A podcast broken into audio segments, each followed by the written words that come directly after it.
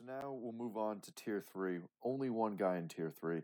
And reason he's just one guy is because he could definitely jump up to near those tier one guys, or he could just, you know, kind of flame out. And that's Marco Wilson from Florida. Uh, athlete, sticky, loves sticky corners. Uh, just got, you know, like Ifeatu, but smaller, just always seems to be right there. Whether he makes a play on the ball or not, he's right there.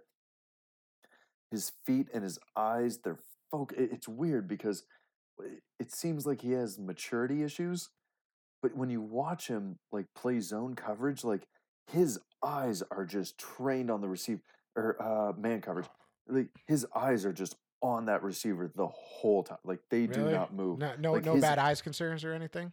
Yeah, exactly. You know, I always hear uh, freaking McGinty in college year yelling bad eyes, but like this dude does not have that problem. You can tell his head just stays level the whole time.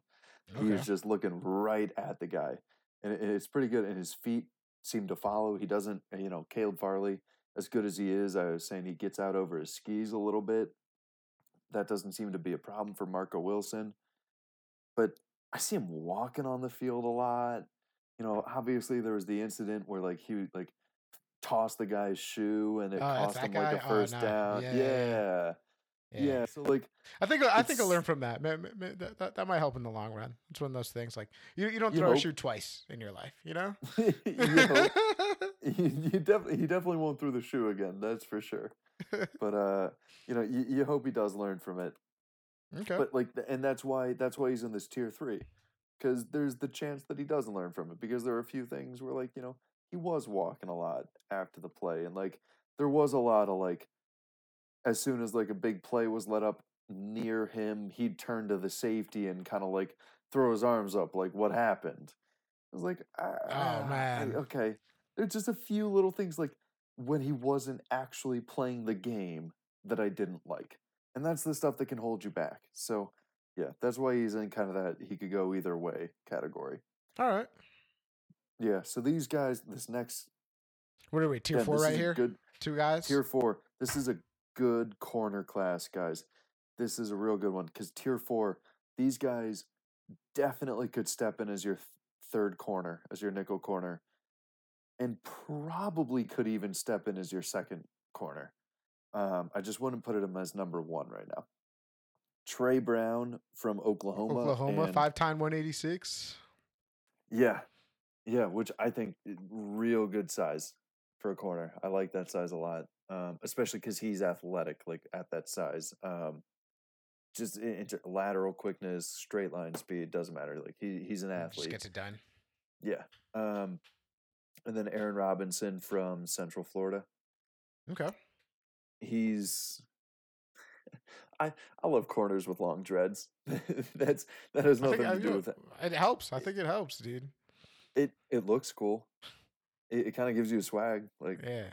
Um, but he uh, all right. We'll start with Tre. Talked about how athletic he is, and just another one of those sticky guys. He just always seems to be right next to the receiver, and you see that too show up in the fact that he's clearly competitive. Um, he's always getting physical with the receiver, kind of through the route, and then you know it, you'll see it a lot on like comeback routes. Like he goes for a lot of picks on comeback routes, and he'll jump in front of you know Diggs even. You know he, he really goes for picks a lot, and even when he, he he may not get a huge amount, but like he at least breaks up the pass, and he's jumping a lot of balls. Athletic guy, again, good positioning with the receivers. So, I mean, really, I just don't, the, the one thing keeping me from calling him a number one is just, I don't know if anything that he has is elite, like those guys in the top tier. Um, as athletic as he is, I don't know if his, it's athletic enough at his size to be like an elite number one guy. But again, if you pick this guy up on even day two, like he, he could definitely fall to day three just because of how good this class is. But if you pick him up on day two, you're going to be happy with him. Day okay. two or day three. I mean, it, it's he's a good corner. And Aaron Robinson, similar in a lot of ways to Tre Brown. Um, you know, Tre doesn't have the dreads, but Aaron's a little more... It, it's weird. I describe Tre as competitive. I describe Aaron as aggressive. Okay. Okay. And so it, it seems like it seems like Tre is more concerned with beating the receiver, which is good. Aaron is more of just a, no matter what role he's playing, he's like physical with it and going all out. All right. And so I like that the one thing keeping him below Tre is that he's a little stiffer than Tre. That he's not... He, he seems to stick with the receiver pretty well, uh, despite the route. You know, very good, you know, regardless of that. But I don't know, there just seems sometimes where he gets a little, like, stuck in the mud. And it's like, ooh, ooh. Like, Tre's got quicker feet, and he would have adapted that easier, even if he wasn't ready for that route or something. So those tier four guys... definitely can contribute right away for you. Probably better than whatever nickel corner you have now on your team. I'm just not sure what their ceilings are. It seems like they're good players who have already kind of hit their ceilings, and that ceiling is, even if they're at ninety percent now, they get to one hundred percent. That's number two corner in the league. Good number two, but number two. Not going to be locking down number one guys. So... fifth tier, guys who I I think can play in this league, but they're going to need coaching. I don't think they can really step in day one. They, they you know, they can maybe step in as your number three day one, and that would be Tyson Campbell out of Georgia, okay, Shakur Brown out of Michigan State, and Benjamin Saint-Juste Juste out of Minnesota. And so Tyson Campbell, physically all there. Speed there, you know, he's definitely got the strength for a corner, size for a corner, but he doesn't seem like a football player. Really? He seems like he just, ah, it seems like he just switched to corner and he's not totally comfortable in his reads. Like he gets or, lost or, or something, like he can't yeah, find the ball. Yeah, he looks or... a little lost out there. So that's why I say bring him on as a project, because he could, you know, maybe he does just need to develop more, but I don't think he just switched to corner or anything. So he's probably, I think he's been doing this for a while. So the uncomfortability does scare me a little bit with Tyson Campbell. But the physical, it's all there. No problem at all. Uh, we go on to Shakur Brown. Kind of the opposite, actually. Sorry? Yeah, yeah, Shakur Brown. Yeah, so kind of the opposite. Uh, he's competitive. Getting real physical res- with receivers all through the route. He'll try and jump routes, but he's a little small, and he's just ah, he's not the athlete that Asante Samuel Junior is at that size.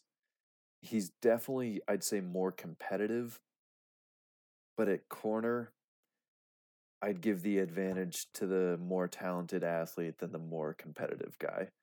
Going into the as That's a prospect, yeah, yeah, yeah, like like you like you still need to stick receivers, stay in phase, things like that, right? Yeah, like there, there's a lot of uh, competitive linebackers out of Iowa that don't make it in the league because they just don't have the uh, athleticism to stick with tight ends or running backs. Okay, and I think Shakur Brown out of Michigan State is kind of one of those guys. Um, I, I don't see him being more than a nickel cor- corner, but I could definitely see him being a competent nickel corner because I think he could lear- Just learn you know, the footwork, learn learn how to mirror receivers and stuff like that. Exactly, to where he could compensate for that, you know, short, uh, small area quickness that a lot of receivers in the slot will have. I think he could compensate with that with technique, but on the outside, it's just it, it could be tough for him. This kid got five picks last year. Yeah, no, again, it's he's good. He's good, but it's one of those where the production may not, you know, be predictive of what the N F L ability is going to be. Okay. And yeah. So then uh, the last guy in the fifth tier, Benjamin Saint-Juste, he, he, he's got tools. It's weird. He's kind of the the Rashad Bateman, you know, his Minnesota teammate of the corners, that he's got the tools, but ah, he's a little sloppy. He he has great recovery, which gives me hope for the guy. But like, he's long and he's got good straightaway speed. So like, when he gets burned, he catches up, and he usually ends up affecting the receiver enough to force an incompletion when he does recover. But I just it, that's that's really risky to rely on going on going into the N F L. To rely on your ability to catch back up and affect receivers just enough that they get distracted and don't catch the ball. Like, I feel like receivers in the N F L are generally pretty good at catching through distraction, and if they burn you, a lot of the time you're not going to catch back up. Like, he's a good athlete, but he's not an elite athlete. So if Odell burns him, like, he's not going to catch back up to Odell. And I think Odell definitely would burn him in the first place. Um, and he uses his length a lot in college. He gets kind of grabby. Okay. Hurts him in the N F L with pass interference a little more, I think. And then, you know, again, if we're going back to Odell, I don't think Odell lets him get his hands on him like these college receivers do. For sure, for sure. So, yeah. All right. Um, only two more guys. They're each in their own tier below this. Eric Stokes from Georgia. This guy's he fast just, as shit, dude. You know, uh, he didn't he didn't show it on film. Really? That's so weird. I, I didn't I didn't think and I I know he's been his teammates talked about his speed. I forget his forty time, but I'm pretty sure I saw a good one for him.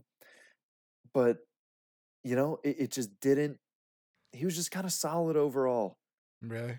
He didn't really show me anything that made me think that he was going to be like a good corner at the next level. It just seemed like like good man to man or zone, like like uh, you don't you don't think. Sorry. Like man or zone, neither one he can play.